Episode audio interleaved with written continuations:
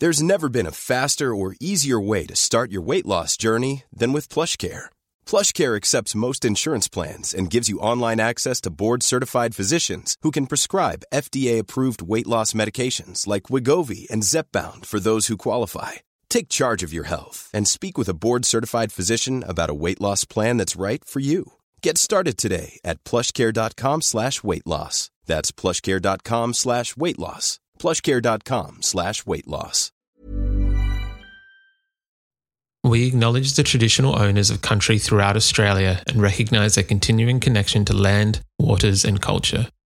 We pay our respects to their elders past, present and emerging. Hello there, and welcome back to This Song Is Yours. I'm Simon Fink, your host, and I'm thrilled to have you join us for episode 319. We're wrapping up our podcast episode for the year this week with our good friends at Heaps Good Festival. They're taking the festival across our fair country this summer with shows in Adelaide and in Melbourne. They're also hosting a special set of shows in Brisbane at the Fortitude Music Hall with the lineup across two days consisting of artists such as the Avalanches, Declan McKenna, our friend Holly Humberstone, and our guest today, Foals. Forever an Aussie festival favourite, Foals joins us today for what we're dubbing Heaps Good Chats. We're going to chat to artists from the lineup about their own festival experiences, whether that be the first music festival that they ever attended, dream ones that they'd love to see one day, or their key festival moments here in Australia. We'll be chatting to them and seeing what punters across the summer have in store. Today, Jimmy from Foals joins us on the pod to talk about his first festival experience and how it ended up playing out. He talks us through one of his favorite festival experiences, which involves Radiohead. We won't kind of go away too much, but it is a gorgeous story. And Jimmy also divulges what Aussie fans can expect from Heaps Good Festival in January. Now, tickets to both Heaps Good Festival and the special set of shows at the Fortitude Music Hall can be found within today's show notes. And we also want to say a massive thank you to Mon and Layla from Scrabble PR for their help with today's episode. Before we embark on this conversation with Jimmy, please make sure you subscribe to This Song Is Yours on your preferred podcast platform. Stay tuned for our latest episodes by following us on social media. All details can be found in the show notes for today's episode. So let's get into our heaps good chat with Jimmy Smith from Foals.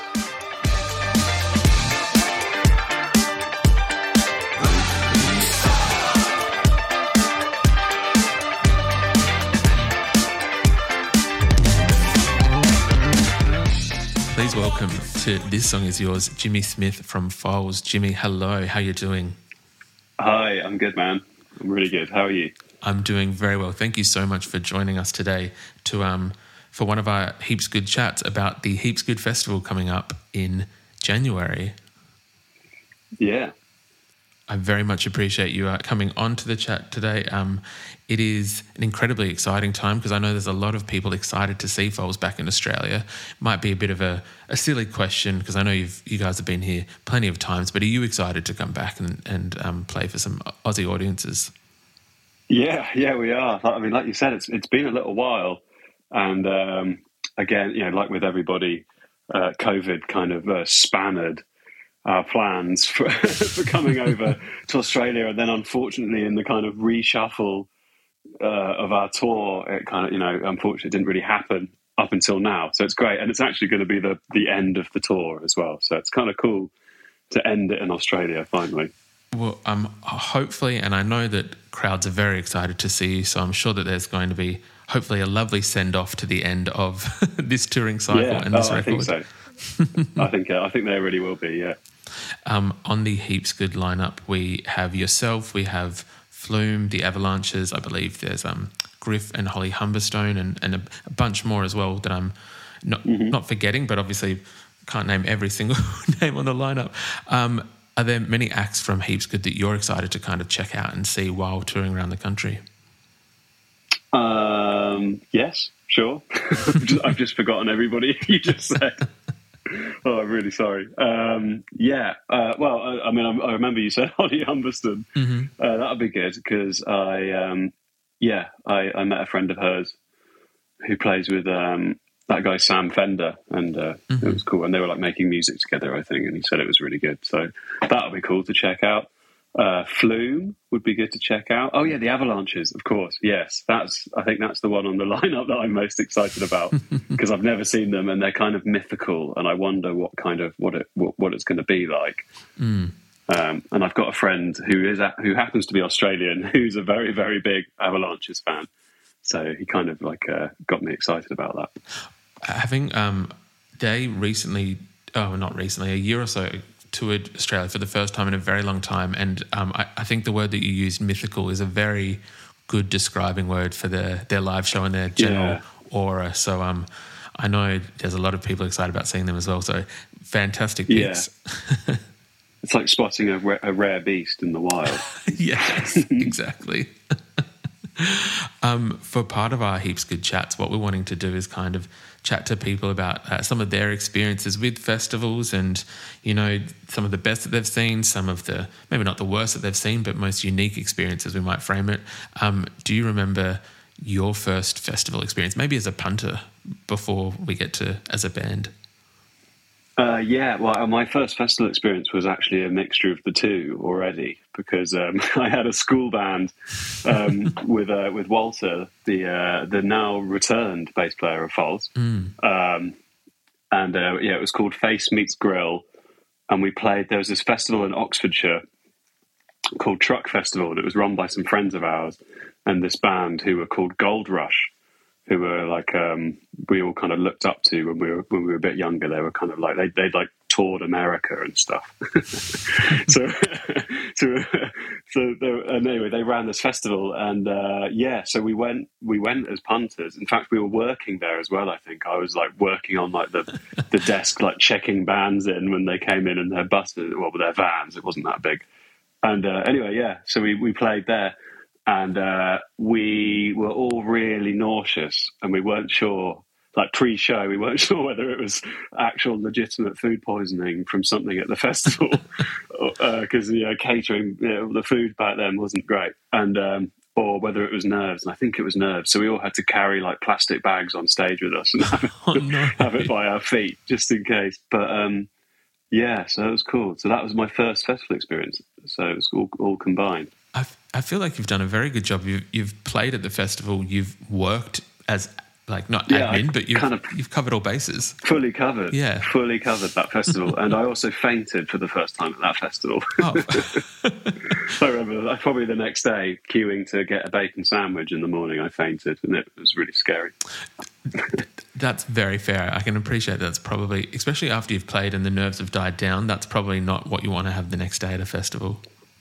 Yeah, well, I think we had quite a victorious night after the show because mm-hmm. also, for some bizarre reason, loads of people showed up. There was a queue around around the block to watch us, and I think I we, we were convinced it was like a mix up on the lineup because no one like no one had heard of us at all. Anyway, that was yeah, that was it.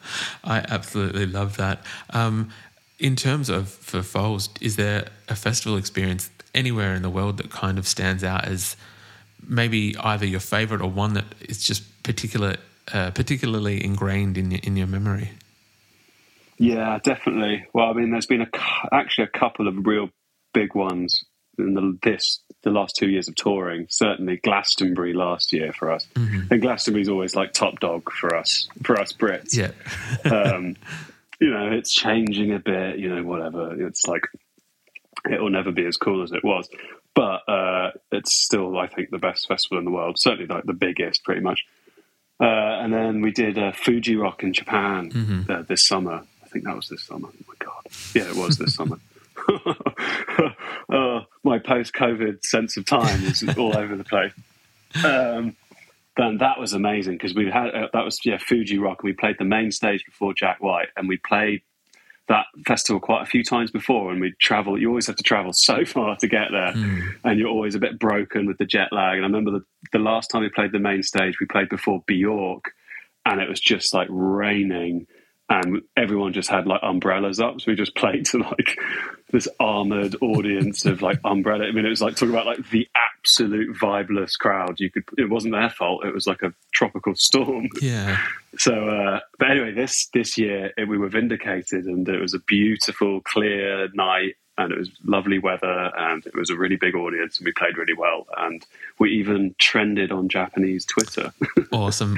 so uh, yeah, so uh, so that was good. And then oh man, there's so many in the past. I could I could rattle on all day about different festivals, but I think like uh, some the most memorable ones usually are like location based for me. If it's like a a stunning location, like there's one called like Ho, like H O V E. I think they say Hoover festival in Norway, and that's like in a forest, and they ta- and it's like on a fjord, and they take you fishing, and you catch like mackerel, and then they like radio ahead, and there's someone like fires up the barbecue, and then you eat like fresh mackerel for dinner before you play and stuff like that, and then the sun never went down really because it was in the summer. No, it was cool. Uh, you know, I probably like overly romanticized it in my head over over the years, and like you know to cut out all the people puking and you know doing all the obscene stuff everywhere. But uh, yeah, I I can appreciate that though. I think that you do kind of forget some of the uh, less dream-like qualities of the festival to remember the nice bits, the ones Yeah, that really stick like- with you. I think the smells fade Yes, yes. Thank God. Um. Yeah, thanks, thanks, sweet God. Um, I know that Foals obviously has had a history with Australia and our festivals as well. I did have a have a look back kind of through the years, and I think that you guys you've done uh, Falls, you're about to do heaps good. Uh, Splendour, you've done I think twice, um, and I think Uh, maybe more than that, three times I I think. thi- yeah. Because we we were there when it was at the old jazz grounds. oh yes, okay. It's So a, it's a bit of nerdery. It moved grounds at some point. anyway, Yes, um, I might have miscounted one. I think you also happened to be just before it ended one of our favourite um, festivals. One of the most beloved Australian festivals was Big Day Out. Um, before that ended, Yeah. I was curious whether you have any key Australian festival memories or anything that kind of sticks out in the memory. Hiring for your small business? If you're not looking for professionals on LinkedIn, you're looking in the wrong place. That's like looking for your car keys in a fish tank. LinkedIn helps you hire professionals you can't find anywhere else, even those who aren't actively searching for a new job but might be open to the perfect role. In a given month, over 70% of LinkedIn users don't even visit other leading job sites. So start looking in the right place. With LinkedIn, you can hire professionals like a professional. Post your free job on linkedin.com slash achieve today. Hey, I'm Ryan Reynolds. Recently, I asked Mint Mobile's legal team if big wireless companies are allowed to raise prices due to inflation. They said yes. And then when I asked if raising prices technically violates those onerous two year contracts, they said, What the f are you talking about, you insane Hollywood ass? F- So to recap, we're cutting the price of Mint Unlimited from $30 a month to just $15 a month. Give it a try at mintmobile.com slash switch. $45 upfront for three months plus taxes and fees. Promo rate for new customers for limited time. Unlimited more than 40 gigabytes per month. Slows. Full terms at mintmobile.com. Well, yeah. I mean, we did. I mean, I think still our favourite one we ever did was the Laneways, like festival tour. Mm-hmm. And I can't remember what year that was to save my life. I was, I'm going to have a punt and say it was 2011 or something like that. I will agree with you. regardless, we'll go. yeah. Yeah, yeah. um, whatever. I think it was around about the second album tour, and um, it was an unbelievable stacked like indie dance kind of psyche lineup, and it was like all our favorite bands were playing, like Warpaint, Deerhunter. Les Savy Fav, I think. I mean, God, like just everybody, blonde redhead, and it, Yes. and we were all just on tour together. And it was honestly felt like the closest you'll ever get to something like out of the 70s or 60s you know like you hear about those tours on trains and stuff. It was a bit like that you know in a sort of you know, more pc but well, certainly you know slightly more pc version. But um, yeah i remember like one flight like from I guess it was from Adelaide to Perth, and the whole plane was just bands. It was just the entire festival lineup. It was really cool. Oh yeah, LCD Soundsystem were there. Uh, Everybody. I think you might be right. I think that was around 2011 because that sounds the Deerhunter and Yeah. Warpaint combination and Foals now makes me think that it was that year. So and Cut Copy were headlining, I believe. yes, yeah, okay. And they had they had an interesting stage setup, which I think um, I'd love to meet them again and ask them how they feel about it retrospectively. But they had this big door, they had this big door on stage, and um, they were like, I think I'd like, you know, we, I watched them one day and I didn't watch them from dead. If you don't watch that show from dead on center, you can see them all waiting behind the door. So it kind of loses it. it I lost, anyway, I think I talked to one of them afterwards and they were like, oh my God, this door. We've just been carried, like, it was seemed like a good idea at the time. We've just like, it's costing a fortune and it just doesn't look that good. And, uh, so I remember that. That was always quite funny to see. Yeah, they, they kind of, they tried to like make it better as the tour went on. I, I really I admired them for doing it for sticking with it. One hundred percent. I think there's um the well the cut copy door. Who was it? I think many years ago there was um Beck had those giant puppets at festivals that kind of yeah.